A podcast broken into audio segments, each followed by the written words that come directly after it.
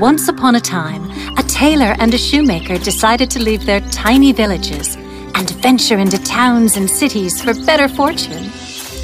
As you will see, the two of them were quite different from each other.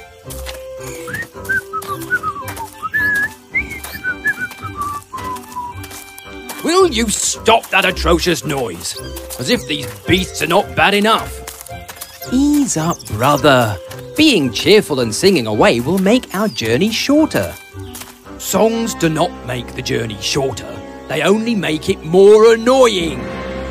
You are just tired. Here, have some water. It will make you feel better. The water is not cool at all. Horrible.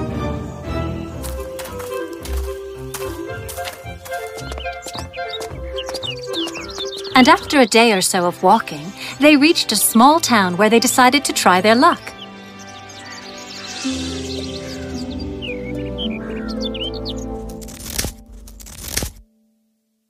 Since the tailor was lively and friendly, people thronged to him, while the grumpy and annoyed shoemaker attracted almost no customers.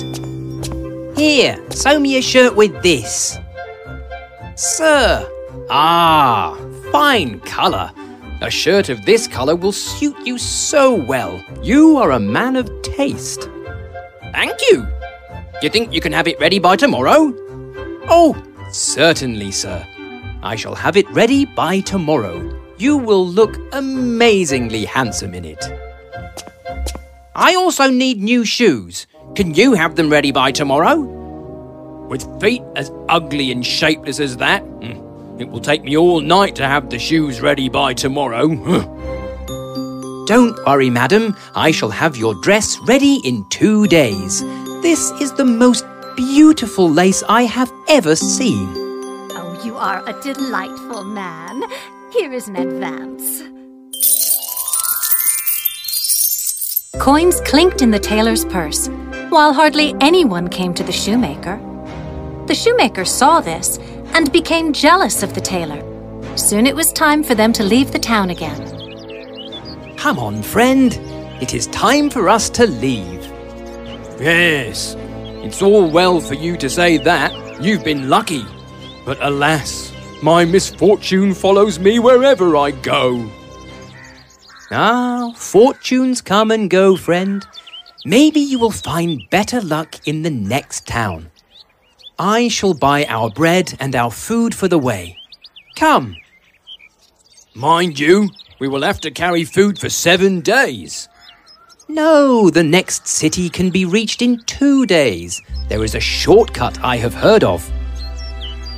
What if we do not find the shortcut? We shall have to take the longer route, which will take us seven days. Well, I choose to believe in the best. So we shall carry bread for seven days for you and bread for two days for me. So the tailor generously spent money for the shoemaker too, and both of them left for the next town. They walked long and discovered that they had missed the shortcut, and now they would have to travel the long way to the city. Since the tailor had carried bread enough for only two days, his food was over. Ah. That was the last of my bread, mate. I told you we might get lost, but you don't listen to reason, do you? The forest will take care of us, brother. Come, we must resume walking. They walked on for two more days, and for those two days, the shoemaker heartily ate his bread, while the tailor had nothing. The tailor became weary and hungry. On the third day, he could take it no more, and he requested the shoemaker. Brother, please, could you share some of your bread with me? I am so hungry. I haven't eaten a morsel for the past two days, and you have bread aplenty. Share it with you so that I go hungry? Oh, you should have got your own bread when you could. Brother, I shall starve if I don't have bread. I shared my wealth with you. Can't you share just a few bites with me? Oh, so you think you are wealthier than I, is it? just because you got lucky? Well, then give me all your wealth and you can have some of my bread. What? I bought that bread, mate. Then why don't you just buy some more in this forest? Fine. A deal is a deal. Here you go. Have this. This is too little. It is this much or nothing. Fine. The amount of bread the shoemaker gave the tailor was too little to satisfy even a bird's hunger, so the tailor starved. He became delirious, weak, and tired. That afternoon he felt dizzy and collapsed to the ground. The selfish, cruel shoemaker simply walked on his way to the city. After a few hours, the tailor regained consciousness and heard two birds talk to him. We saw what the bad shoemaker did to you, friend. But life always has help for the kind and the generous.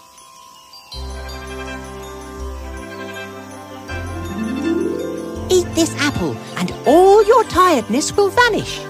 And then proceed to the east. That is the way to the big city.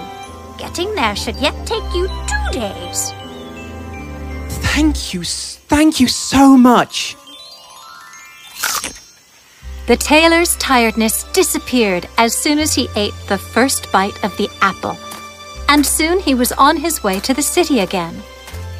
But he soon became hungry again, for though he had had the apple, humans need more than that to survive. But the apple had made him strong, and so he saw ducks in a pond. He caught one of them. I am so hungry, Duck. I am sorry, but I'm going to have to cook you. Oh, please spare my life.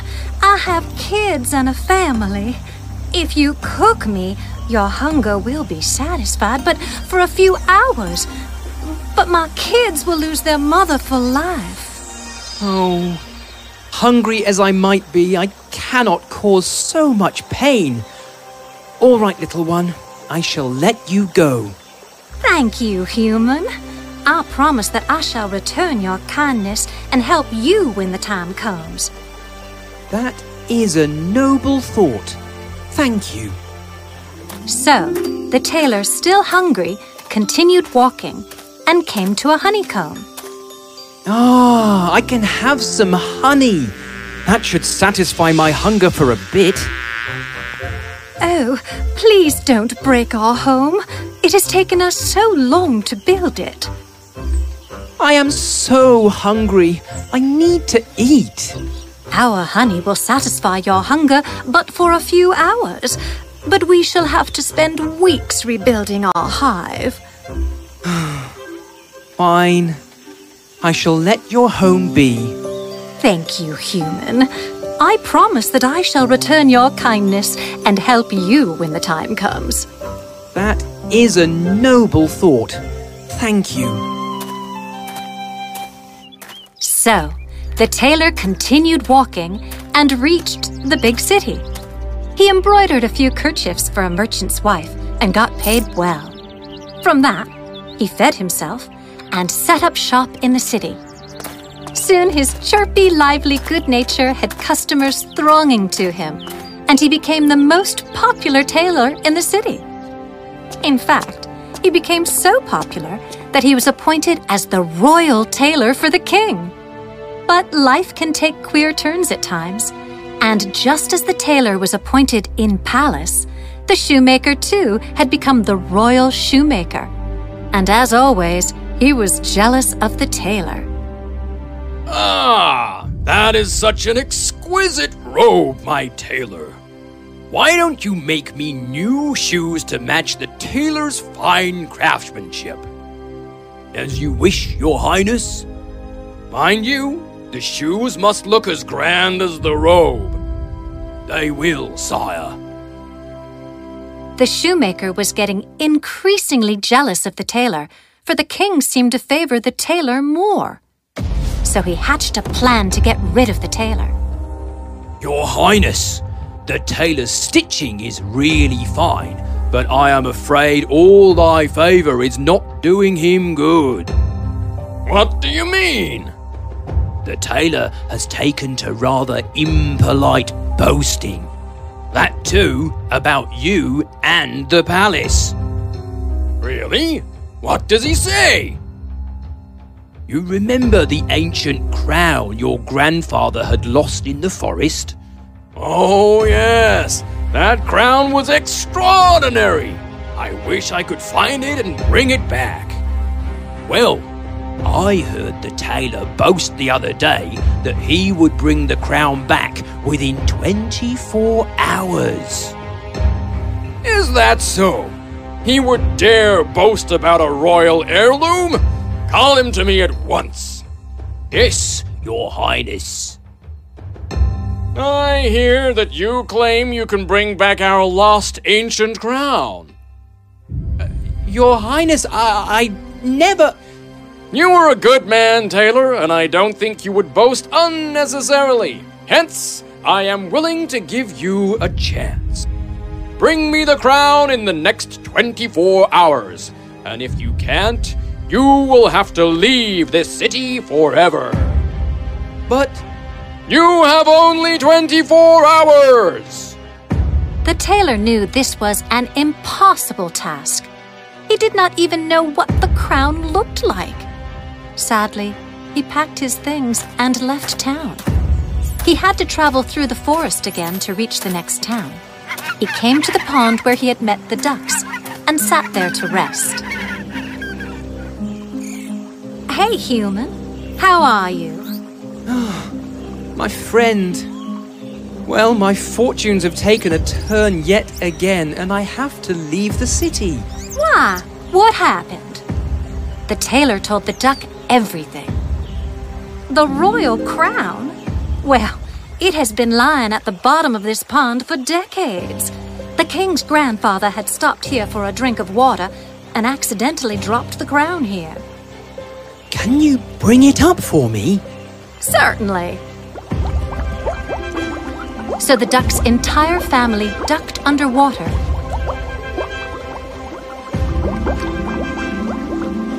And brought up the royal crown. The tailor thanked the duck and rushed back to the palace. The king was very pleased, and the shoemaker was even more jealous. He soon thought of another plan to oust the tailor. He found the crown all right, but since then, the tailor's boasting has increased even more. Why? What is he saying now? He says he is not just a tailor, but a sculptor too. He can make a wax sculpture of this entire palace, every room, every pillar, every nail, just as it is in the real palace and he can do it in 24 hours. Well, the tailor is a man of many talents, isn't he? Call him to me at once. Yes, your highness. So, you can make an exact model of our grand palace, can you?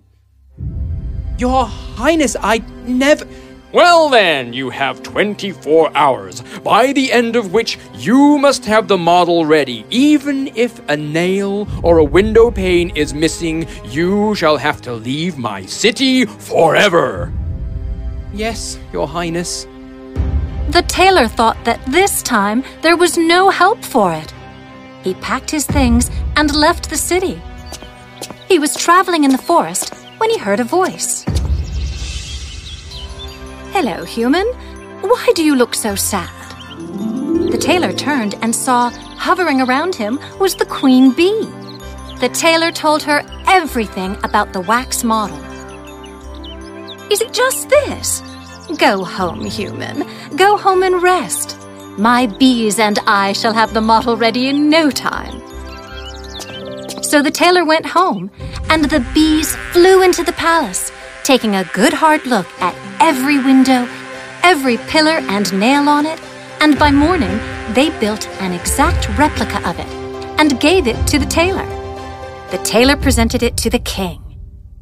My, this is beautiful! Well done, Tailor. What do you have to say to this, my man? Do you still say that tailor was boasting out of arrogance? I am sorry, your highness.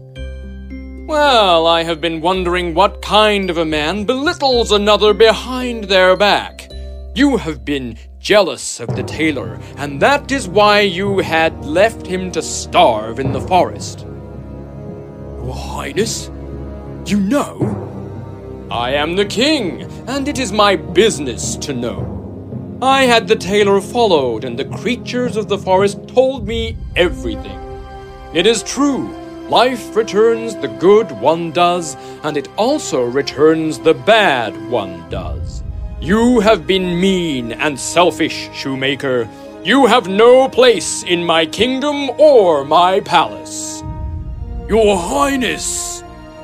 Can you not forgive him, sire? I am forgiving him, and that is why I have not put him in jail for trying to starve you. But he will not remain in my kingdom. Leave within the next hour, and you, Tailor, I am proud to have a citizen like you in my kingdom, and you shall remain here in comfort and luxury till the end of your days. Thus, because of the good that he had done, the tailor lived with happiness and respect for the rest of his life. And for the bad that he did, the shoemaker had to leave the city, and no one ever heard of him again.